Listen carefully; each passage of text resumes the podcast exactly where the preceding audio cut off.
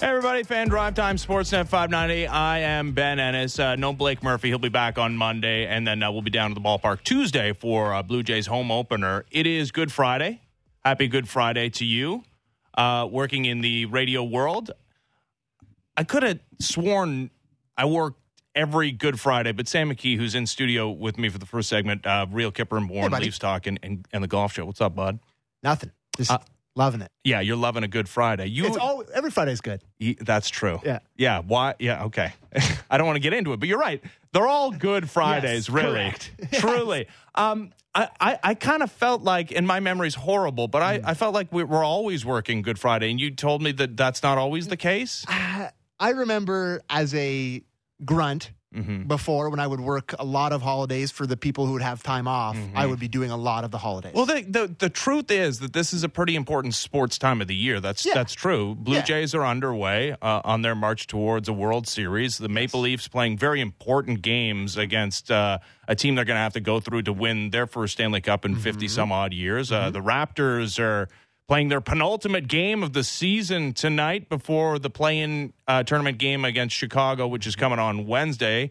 So I do get it in a way, but I do wonder who's listening. If you're out there, are you listening? People certainly aren't working today. Is Monday a holiday too? Like this so. is.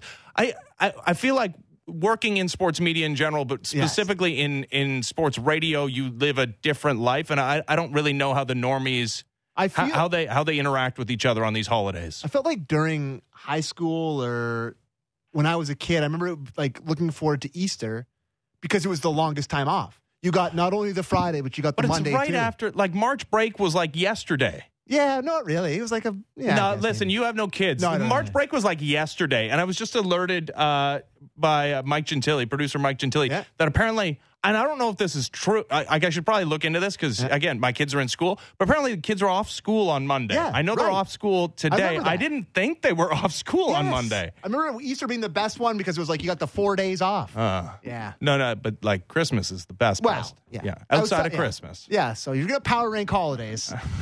Good Friday and Yeah. Easter Monday. That's second place, baby. All right. Well, I, I should look into that uh, to see if I have to make my kids uh, a lunch uh, Sunday night. All right. Uh, good to see you, bud. um, We're, we're just. I, I want to get to the golf 1st You guys just did two hours of the Toronto Maple Leafs. We'll talk Leafs in just a second. We don't have to if you don't want. To. No, I want to. Okay, There- okay. There's some good stuff uh, in there, I'm sure, uh, that you're going to tell me. Um, but yeah, Masters, uh, it's it, it's been fits and starts today. Second weather delay of the day, and they're currently still underway in that uh, weather delay.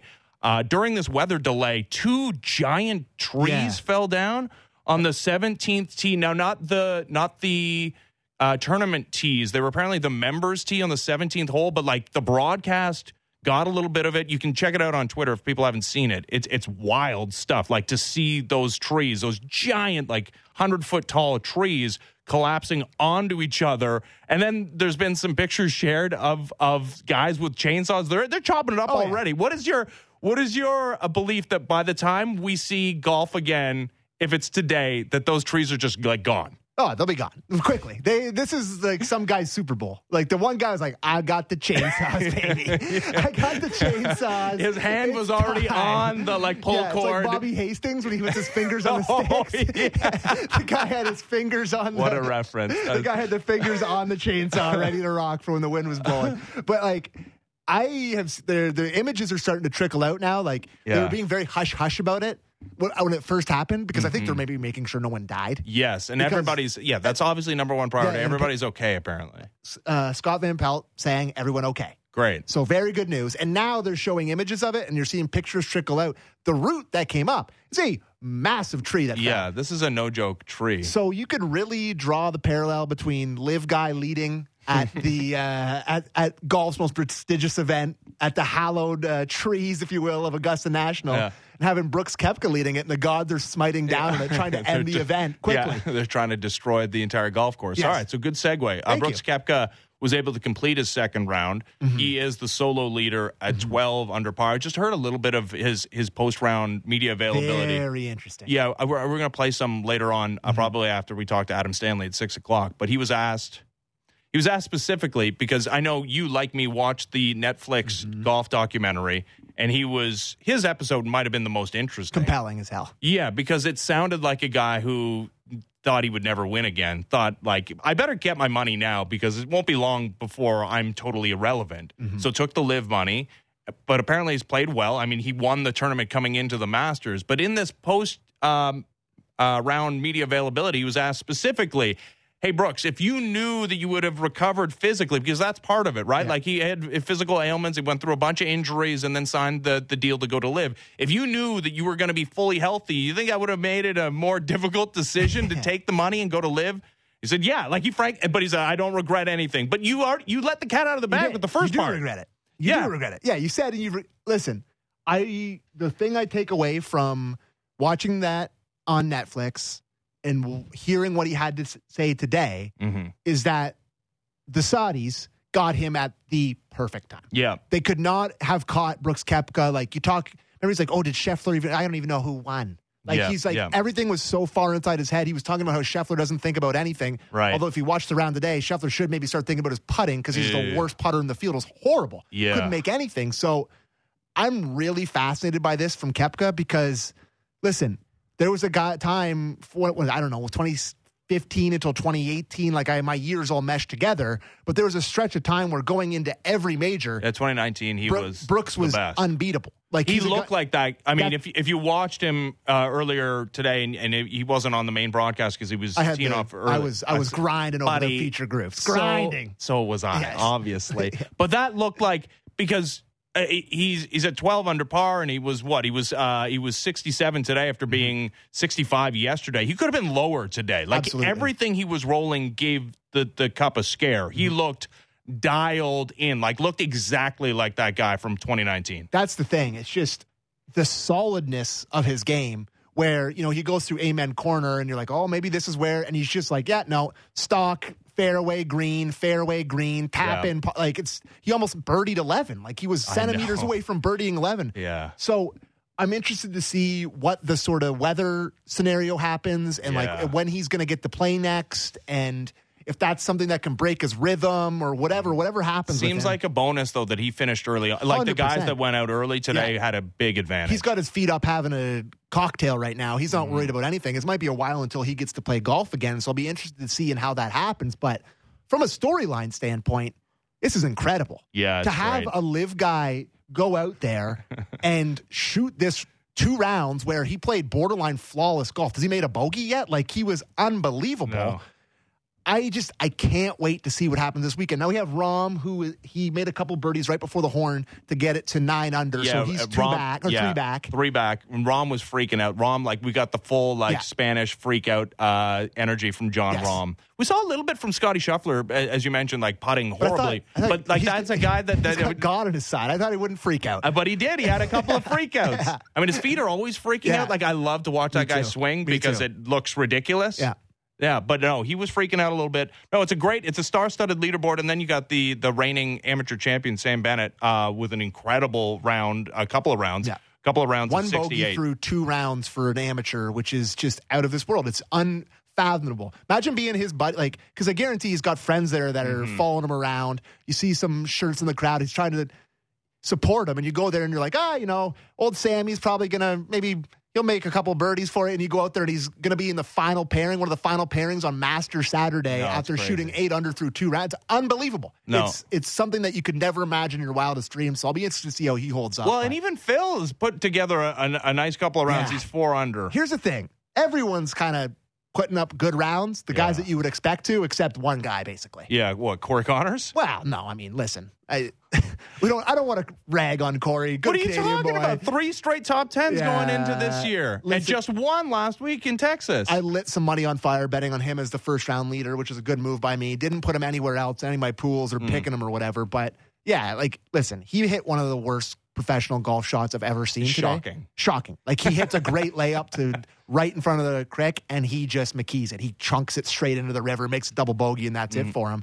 I think he talked to Adam Stanley after the round, so you can He get into that with him a little bit, which is classy of him to even talk. Because if I did that at Augusta National, I can tell you who I wouldn't be talking to. Anyone. A- anyone. I'd Even then, the but Adam's so nice, Yeah. right? So I mean, it would be a hard to shut him down, but He's you got a probably great would. relationship with all the Canadian golfers, which is Yeah. huge for Adam. But I would be shutting Adam down. Although he bought me a gorgeous Masters hat. He did. Oh my god! Oh, actually, yeah. I saw you tweeting about this. You wanted the what the rope hat or something. oh my god, he bought me such a nice Didn't one. I buy you a Masters no, you didn't. I didn't get on that one. I didn't cry about it like Bunkus, but uh, my buddy who played on my hockey team went to Augusta, bought me one, but I just don't love it, and I don't like the color. Honestly, I'm wearing one today. Yeah. And I don't love this one either. the I- color's too much. It's too. It's it doesn't match anything. no, it's not the color that's my issue. It's not like it's not the hat. It- It's just kind of like fabric front. Yeah. It's not like the ones that the caddies wear, right? Where it's it, yeah, it's just like you a need the look, deep hat, Nah, the big head. You got a big old noggin like me. I'd say, You yeah. need the deep head. Yeah, and Yeah. It, and it looks even worse on on Brent Gunning, who has an even bigger head than me. Honestly. I don't know if that's true. I, I don't know. I, I, I'd say it, it doesn't look great on his head. But no, you were referencing the other guy that played poorly through mm-hmm. two rounds, Rory McIlroy, who. Yeah. is going to take this attempt to to uh, complete the career Grand Slam into year ten. It's never going to happen. I mean, 2014 is the last time this guy won a, a major title. Um, Augusta National is his boogaboo, Yeah. right? Like he's had, you know, what was he? He was top 10 last year, Yeah, but the- 64 on Sunday with no pressure. Exactly, right? So I shared a tweet with you, Kevin Van uh, Oh, Valkenburg, uh, about, you know, uh, understanding that it was clearly a, a hot take, but like maybe this is a guy that needs, needs to take like a year off playing this tournament, which is loser mentality. But it is, it's amazing to, to, to see a guy who's, obviously a, a world golf hall of famer one of the greatest to ever do it. I mean multiple multiple major champion to to get in his head so much at this one event. I mean he finished uh worse than mike weir. No offense to uh, to mike weir. Mike weir four over for the tournament after going into today's round Yeah. even par he's going to miss the cut by looks like a couple of shots rory mcilroy also went into this day even par he's uh, going to depart at five over par which is ridiculous He's for a in guy who's Bryson DeChambeau territory down there. I was oh, Bryson's hilarious. What what did he I say? didn't, that, one, I didn't see one shot of Bryson. no, why would you? I, the whole time. I watched uh, all day, both days, and I didn't see one swing from Bryson. what did he claim that the his personal par was at Augusta? Sixty-seven. yeah. That was when he was the betting favorite. That was like two years ago. It's crazy that fall. Yeah, it is. But Uh, I will say, from Bryson, I've Mm-hmm. gotten one of my favorite things that's ever happened to me in golf, and Mm-hmm. I stole his idea for the one length irons, and it's completely changed my game. Oh So, yeah, I haven't played with you since you had the So, one like no, it's, irons. it's it's spectacular. I could not love it more. So I thank Bryson for that. okay. Do you you, also have like the really thick handles No, no, on him? Because he's it's got like the grip. ridiculous Yeah. like He's putter just- he's grips a on them. we don't need to talk, spend any more time talking about Bryson. Uh, all right, last one Yeah. on, on the golf. Um, it kind of blew me away. That and boy, you wonder if there's some regret here. Although, yeah, I mean, you can't do one plus one equals two on this. But Rory McIlroy and Max Homa talked to the broadcast at the Masters, which mm-hmm. I've I've seen it like it's not the first time it's happened in the history of broadcasting golf. And I know Augusta is becoming more and more accessible. Boy, it wasn't that long ago you weren't even allowed to see the front nine of the tournament. Now we can watch the featured group starting at like what, like nine in the morning? Yes. On on on Thursday, Friday. That's amazing.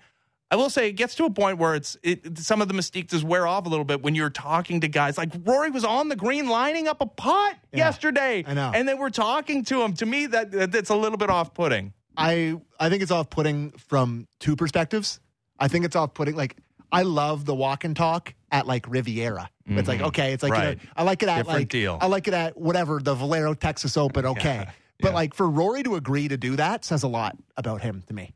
Like mm-hmm. I, you know, I you're But supposed I- listen. maybe you're, the his- you're the betting favorite. You're the guy that's supposed to be like going into this to complete the Grand Slam, Right. defend the PGA against LIV. Yeah. and he's like chopping it around, be like, "Sure, I'll talk to the broadcast, no problem."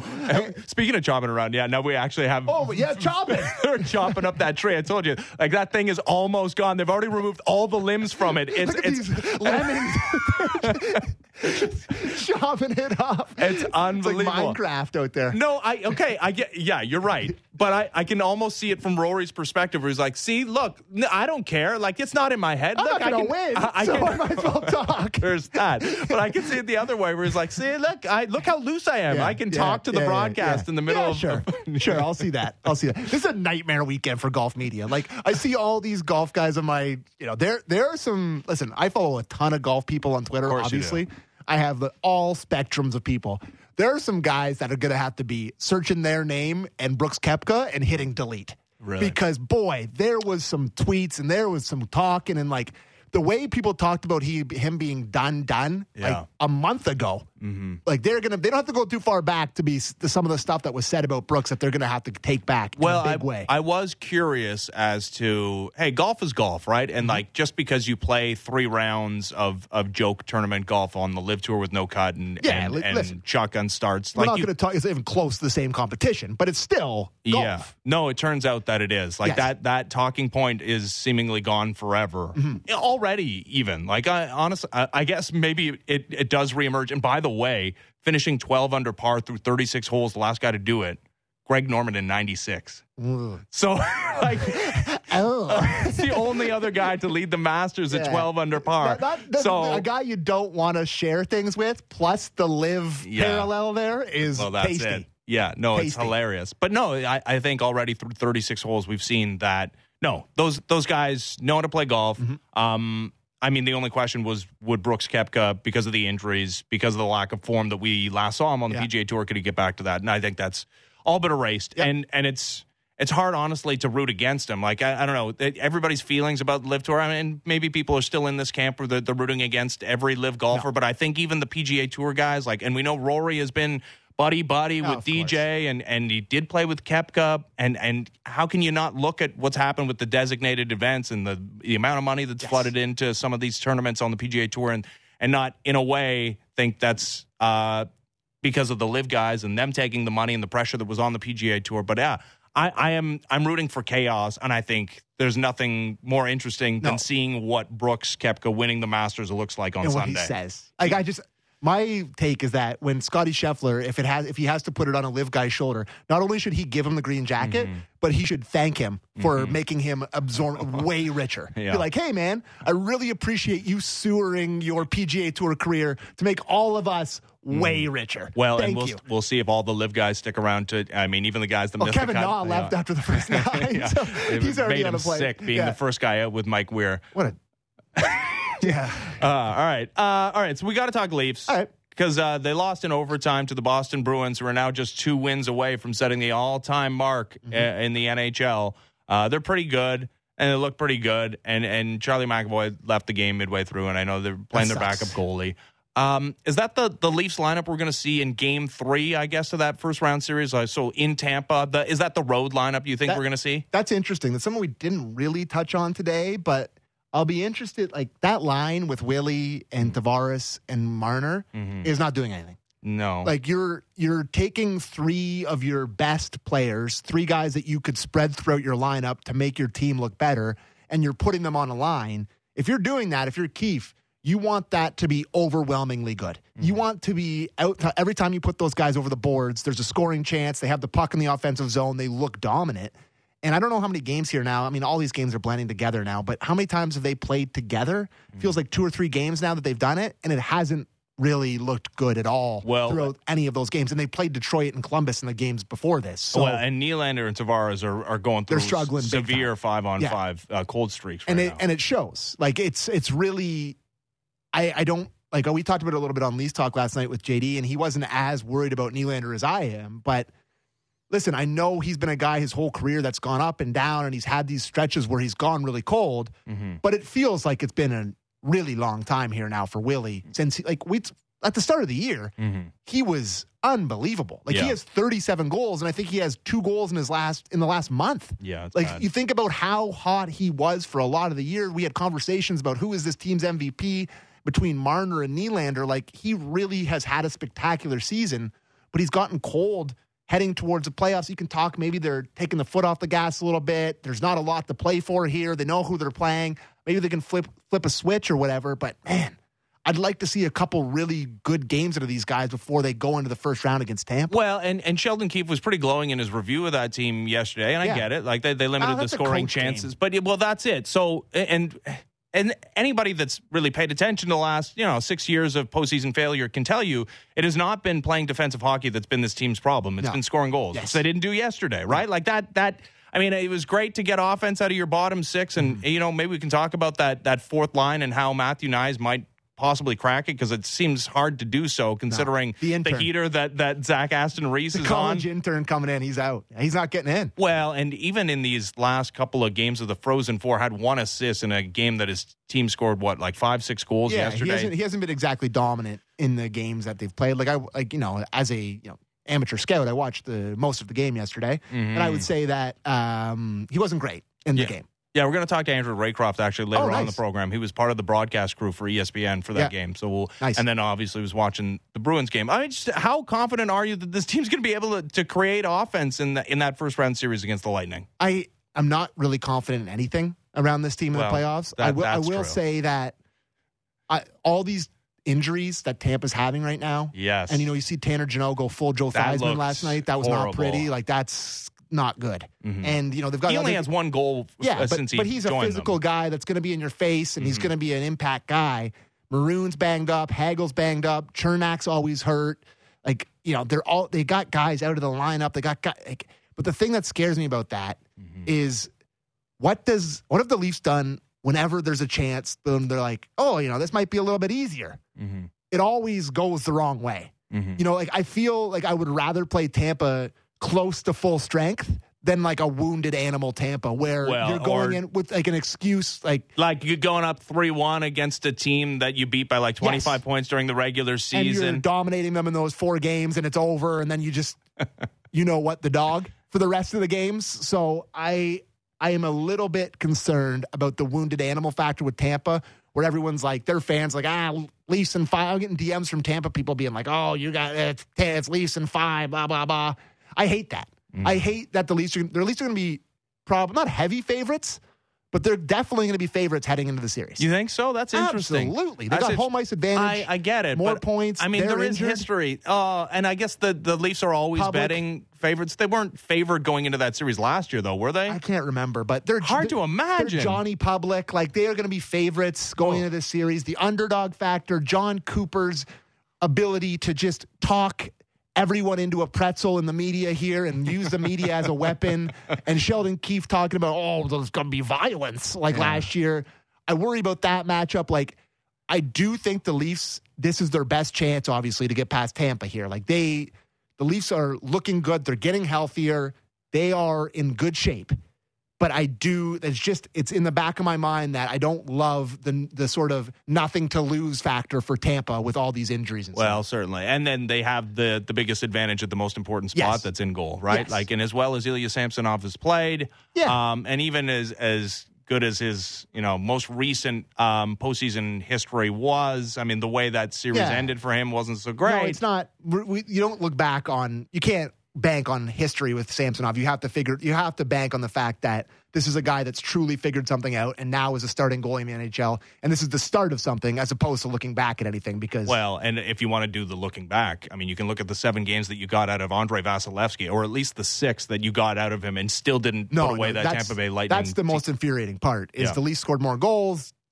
Vasilevskiy was human for six of the games. hmm And I mean, Jack Campbell was not great, mm right? So it's just you hope that Samsonov can gi- give if Samsonov can give the Leafs nine fifteen to nine twenty in the first round of this playoffs, hmm they probably win, Yeah. right? Oh, That's you what it comes down to. But then I mean, you look at Vasilevskiy and he gives you a nine forty or nine fifty. It's going to be tough to win. So Yeah, it'd be nice to, to see the Leafs get the uh, the better of the goaltending matchup for once in, Yeah, uh, in seven since postseason Yeah. series. Yeah. All right, Sammy, thanks for sticking around. pleasure. Uh, Sam McKee. All right, when we come back, we'll uh, go to Anaheim, talk to Shi Davidi as the Blue Jays start a three game set against the Angels tonight. Fan Drive Time. I'm Ben Ennis, Sportsnet 590 The Fan. The most opinionated Maple Leaf show out there. Real Kyper and Bourne. Be sure to subscribe and download the show on Apple, Spotify, or wherever you get your podcasts.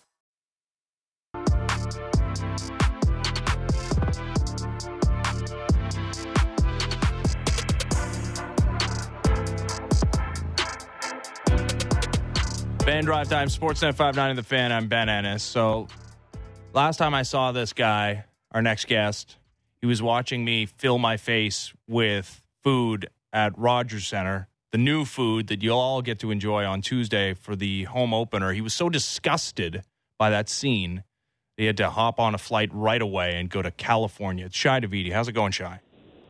I'm all right, and you know, I I don't think that you did the ju- type of justice to the horror scene that it was. That was awful, man. I felt awful. It was delicious. It was delicious, and let me tell you, uh, I'm in favor of putting poutine on a hot dog because you know you skip a step there. Who doesn't like poutine with a hot dog? And it was only a matter of time until somebody put poutine on a hot dog. But yeah, eating. I, I, I, I guess I didn't have to sample every single uh, concession stand uh, sample that was made available to me. But then I, you know what? I don't know if I would have been doing my job, Shi, honestly, if I didn't. Well, I mean, if anything, you do like to be thorough. Mm-hmm. So, you know, I mean, and, and, and you were very thorough. Oh, okay. You know what? Uh, I, I don't know if you knew that this was coming. We just got an email. The Blue Jays made a roster move. Do you, do, are you familiar with this one? I, I am not. I've been on a plane most of the day, so I uh, I'm still catching up a little bit. Okay, so this was one of my questions, and uh, it's been answered. Um, the Blue Jays have made the following roster move. Outfielder Jordan Luplow has been recalled from AAA Buffalo. Nathan Lukes option to AAA Buffalo. So Nathan Lukes, we hardly knew you. Uh, scored a run as a pinch runner. This, this, makes all the sense in the world with the Blue Jays uh, facing three straight left-handers in this series, right?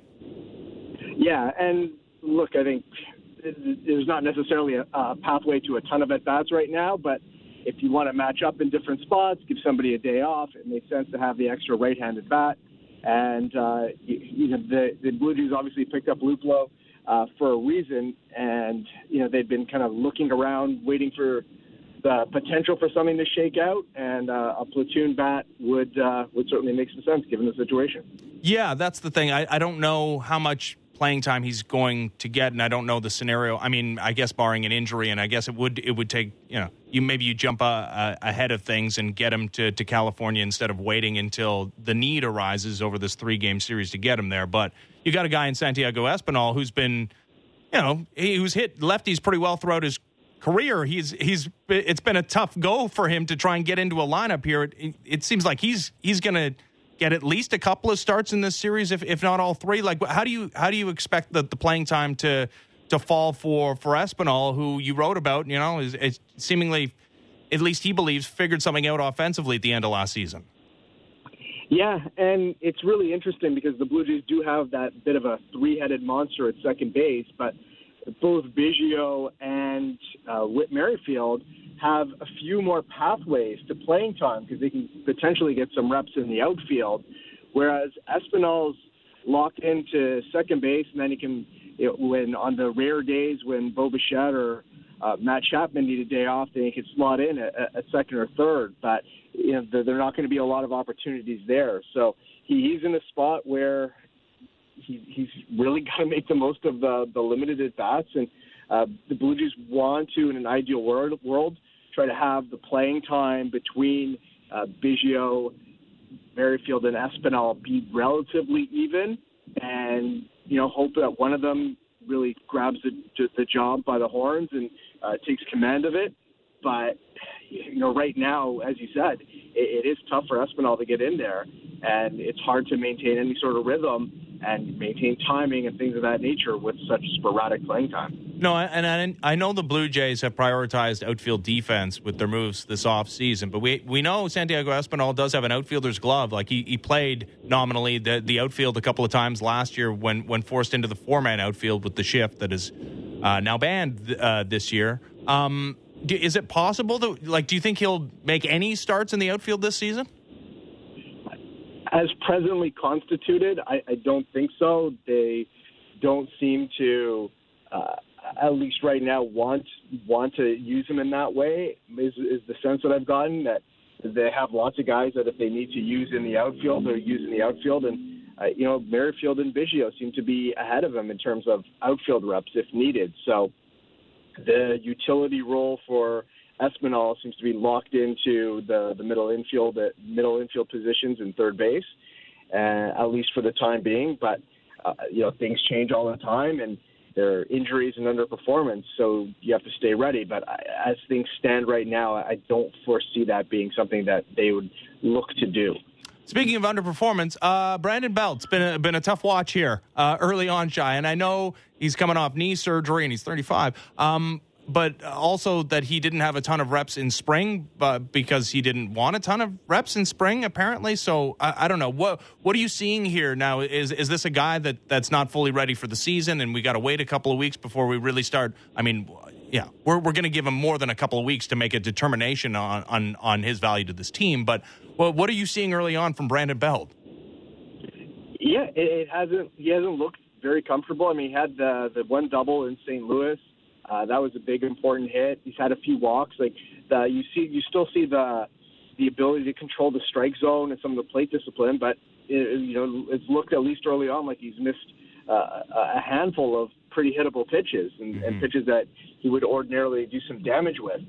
Is that timing? Is that could he have been through more reps? Is that still a guy learning his body after after surgery and what he can do and building trust in it? I'm not certain and I don't think he knows either because otherwise they would work to resolve it. Mm-hmm. But you also have to keep in mind it's been a week, yep. and so uh, there at, at any point in the season, someone can look pretty bad in a week.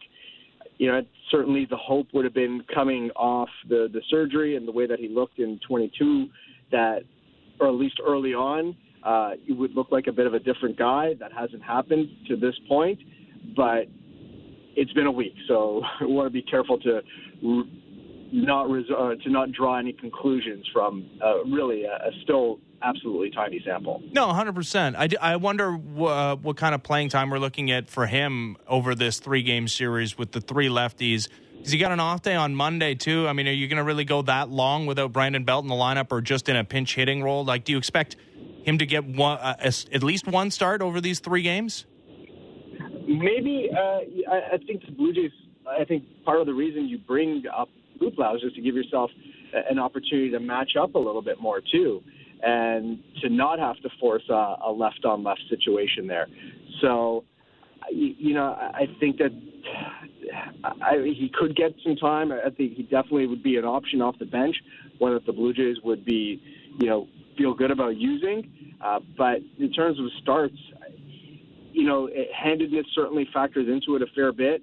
Uh, but the Blue Jays do also look at other things like swing paths mm-hmm. and uh, hot zones and the, the type of uh, whether uh, somebody matches up from a, a swing perspective and, and, and uh, movement profile of the pitcher. So there'll be a few more elements to it uh, beyond that, but it, it might be it might just be off the bench this weekend, depending on how things play out. Well, I just, I just wonder if like if if it's been a determination, or he says that hey, you know what, I actually just need like some more at bats. Uh, whether that weighs into it, because yeah, for a guy that that maybe needs reps, needs to see live major league pitching to to sit as long as he's potentially about to sit, might not be helpful to that process.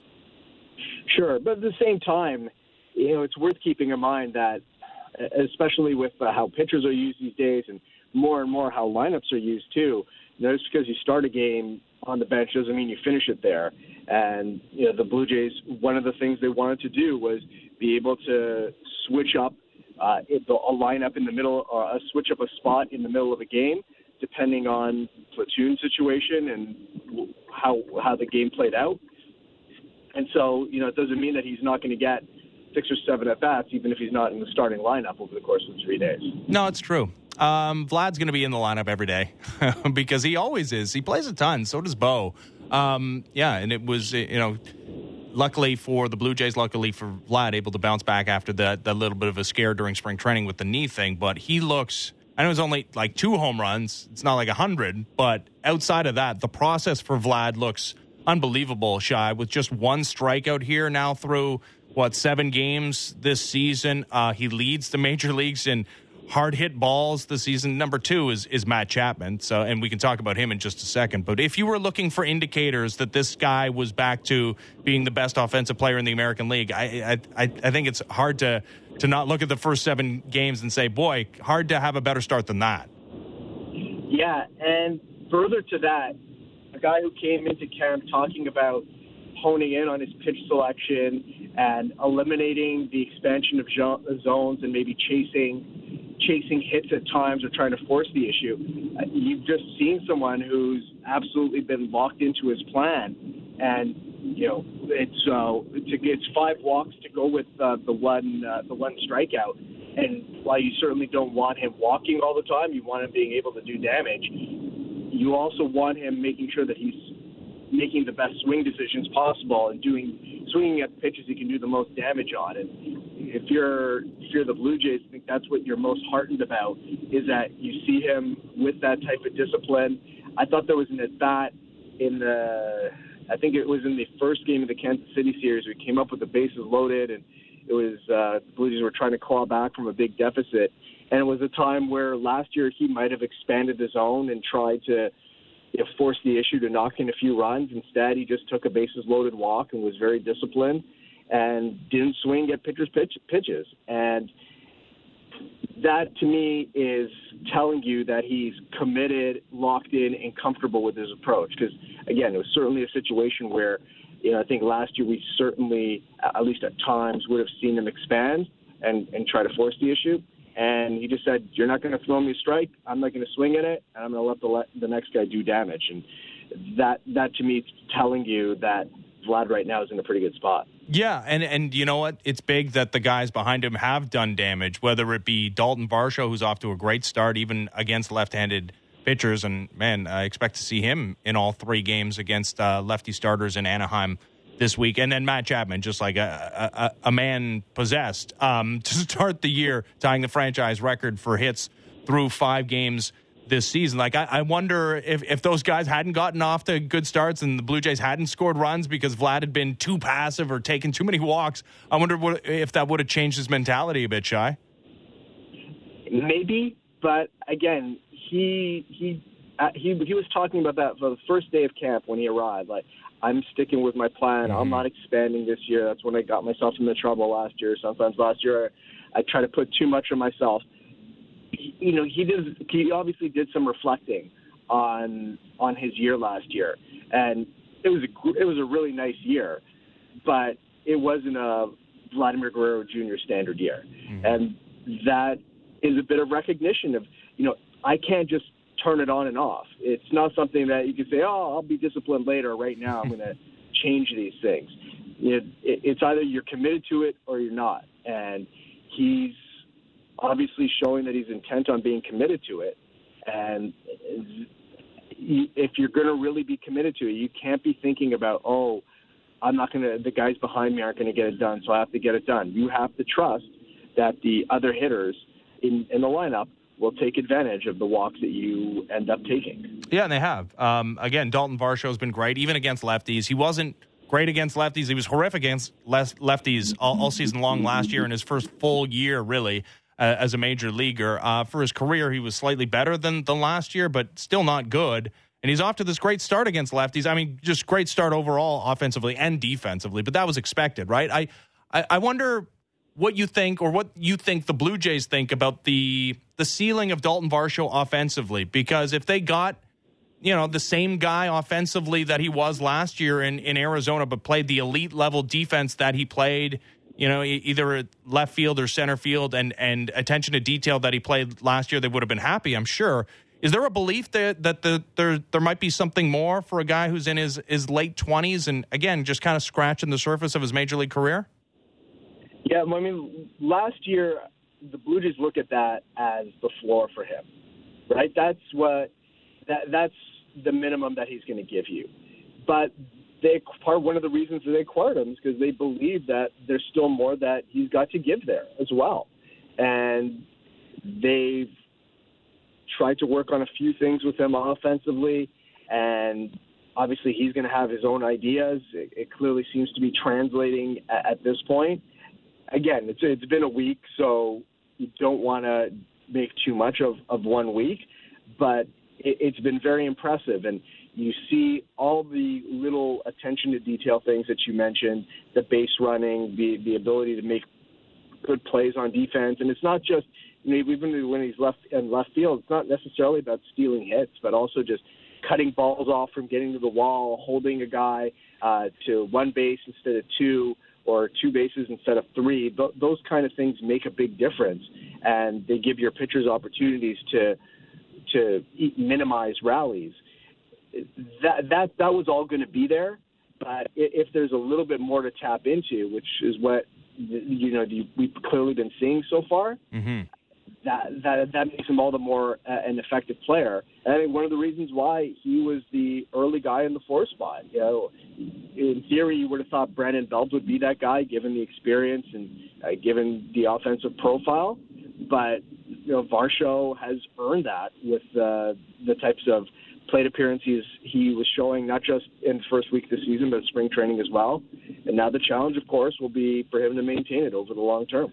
You know, Shi, it, it seems that having attention to detail and playing smart baseball is important and is um, aesthetically pleasing to watch. Kind of silly that it took this long for, for, for this team to, I don't know, not figure it out. Like they, they, obviously knew that, and um, yeah, sure, would have preferred uh, for the players to have that before they had to go outside the organization to acquire it.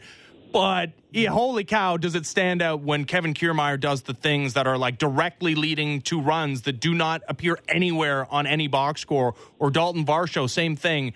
Like those things are in stark contrast to what we've seen from this team over the last, you know, couple of years. Yeah, and you know, it's kind of funny as we've been talking about this all throughout the spring and seeing it play out a little bit. I was thinking back to a conversation I had with Mark DeRosa back in 2013, and we had a lot of conversations that season about how the Blue Jays weren't fundamentally sound, and there was talk with, with spring training too lax. Did they hit it need to hit different things harder and things of that nature? And one of the points DeRosa made is that you know when he was when he came up with a very sound Atlanta team early in his career, it was like, look, you either you either do it or you don't, right? Like, they weren't kind of trying to preach to you, oh, you've got to do this, you've got to do this. You picked it up, and mm-hmm. sometimes it's just the player, and you know maybe it was a, a bit of a matter of personnel too. Now, can you also ha- can you also be influenced by the personnel around you? Sure, and there's no doubt that the way Kiermaier plays, the way Varsho plays, you know, the way Matt Chapman, you know, let's let's make sure we're giving credit to some of the guys who have been here too. Yep. Plays like you know th- that rubs off on people too. That has influence, but at, at a certain point, it's you're either prone to it or you're not. And you know, the Blue Jays made some personnel changes and you see it in in Kiermaier and Varsho as a couple of examples. But even Brandon Belt, even when he's not producing, it, it's a tough AB each time, right? It's he's seeing lots of pitches. He's he's forcing the pitcher to beat him. That kind of stuff has been really important. And yeah, it's aesthetically pleasing, mm-hmm. and you know you just look at the, the the last three games against the Royals. You know, some of the difference in in that in those three games is the fact that the Blue Jays didn't make mistakes and the Royals did. Yep. Uh, and they also got some pitchers that didn't allow eight earned runs in their starts, uh, like Jose Berrios Which did. Helps also. Yeah, definitely, definitely helps. Uh, last time Chris Bassitt stepped on a mound, it was even worse than that. Like it was horrifyingly bad in St. Louis, and you can't point to one pitch uh, and say, "Oh, that was no." They all got destroyed. Um, and it, yeah, tough start. It's just one start, and this guy has a career of of being very consistent and very good. You know, so did Jose, Jose Berrios before last season too. But um, what a, what do you expect to see from Chris Bassitt tonight? I'm really interested to see what, if any, kinds of adjustments he made or he makes in, in this outing because I, I was really I found it really fascinating to see how puzzled he was yeah. about what happened. Right? It's like sometimes you know one or two pitches get hit. Okay, like I mean he's got eight of them. Like they, yep. they aren't all going to work on a on a given day, but like on six different pitches he gave up uh, an exit velocity of 98, 99.8 miles an hour or higher. It's bad. So it's like it's like they knew they hit everything, and I think that part he was really trying to wrap his mind around. So there was, you know, he he mentioned this. He said among the things they'll check is like, was he tipping? Was there something going on?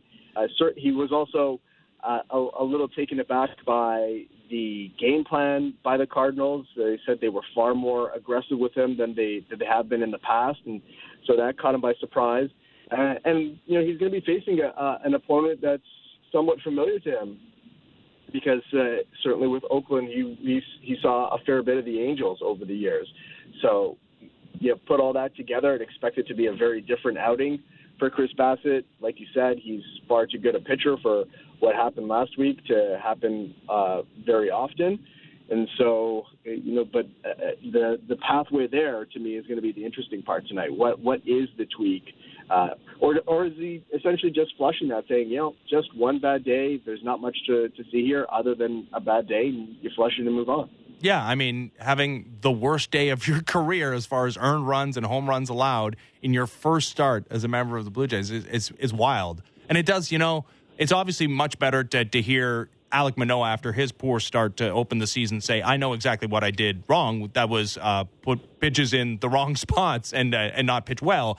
It's it's that that that makes it easier to believe that Alec Manoah would bounce back and do exactly what he did in, in start number two. Honestly, Shi, when I hear like I don't that was weird, like from Chris Bassitt, it does kind of remind me of of the Berrios thing where it's like, yeah, that was super weird what happened last year, Jose. You were Mr. Consistency, and then all of a sudden you weren't, and you, you had some quality starts, same numbers of, as Kevin Gausman, but you put your team in positions that were untenable way too often and gave up way too many earned runs. I don't know. It was it was just I almost found that more alarming that he was confused by it, unless it's a pitch tipping thing. But I, everything I heard from John Schneider was that they kind of investigated that, didn't see much from it. Yeah, I mean, look, everybody gets a bit of runway into the season, and you know, in Berrios' case, you saw him in that outing against the having some good moments, and then you saw him obviously with the innings that didn't go right, and you saw him going right to the iPad to to look yeah. at his delivery, and he looks like a guy who's still trying to cement some of the mechanical adjustments that he'd made into his muscle memory, and you know, trying to identify where things went awry when he has that rough inning. And so I still tend to believe that, you know, Berrios is going to be fine. I, it just, you see all the stuff there and all these things. Like he, he didn't just fall off a cliff no. and suddenly, you know, not just turn into a pumpkin. I, I just refuse to believe that. So, you know, I, I'd expect there to be some turnaround there, but uh, this is the site of uh, last year. He had a pretty tough outing here in uh, in Anaheim as well, and it'd be interesting to see whether you know he's able to rewrite uh, rewrite things a little bit and you know get himself back on track. And uh, he's definitely someone who is looking for something to build on uh, because he did make changes. He was expecting to see some results. It was hit and miss in spring training. It was hit and miss the first time out and he certainly needs something to, to reinforce that he's on the right track. Yeah, a couple of uh, very interesting games to start off this series with Chris Bassitt tonight and Jose uh, Berrios tomorrow, and then wrap it up with the uh, Yusei Kikuchi before the home opener on Tuesday. Uh, Shi, enjoy California, and uh, we'll see you at the barn on, on Tuesday. I appreciate it. Have a great weekend. All right, you too. There's Shi Davidi in uh, California getting set for game one of three between the Blue Jays and Angels. Home opener for the Angels tonight, by the way. It's 9.30 start on Sportsnet. Pre-game show starts at, at 9. And, of course, you can hear it right here on Sportsnet 590. The fan is it's uh, Patrick Sandoval getting the start for the Angels in this game. Three straight lefties are the Angels throwing at the Blue Jays, and Mike Trout and Shohei Ohtani are, are, are still, you know, they're still Angels. They're going to be playing in all three of these games. All right. When we come back, we have information about the rain delay, weather delay that is taking place in Augusta National. Uh, it's gone beyond a delay now. It is now postponed for the day. They will resume play tomorrow morning. Uh, so there's some golfers that still have to wrap up their second rounds. We don't know the cut line yet. It's a round two over par. Uh, and then they'll start round three, hopefully, after that. Weather doesn't look so good for tomorrow, neither. Uh, we'll talk to Adam Stanley Reporting on the Masters for Sportsnet next as the fan drive time continues. I'm Ben Ennis, Sportsnet 590 The Fan.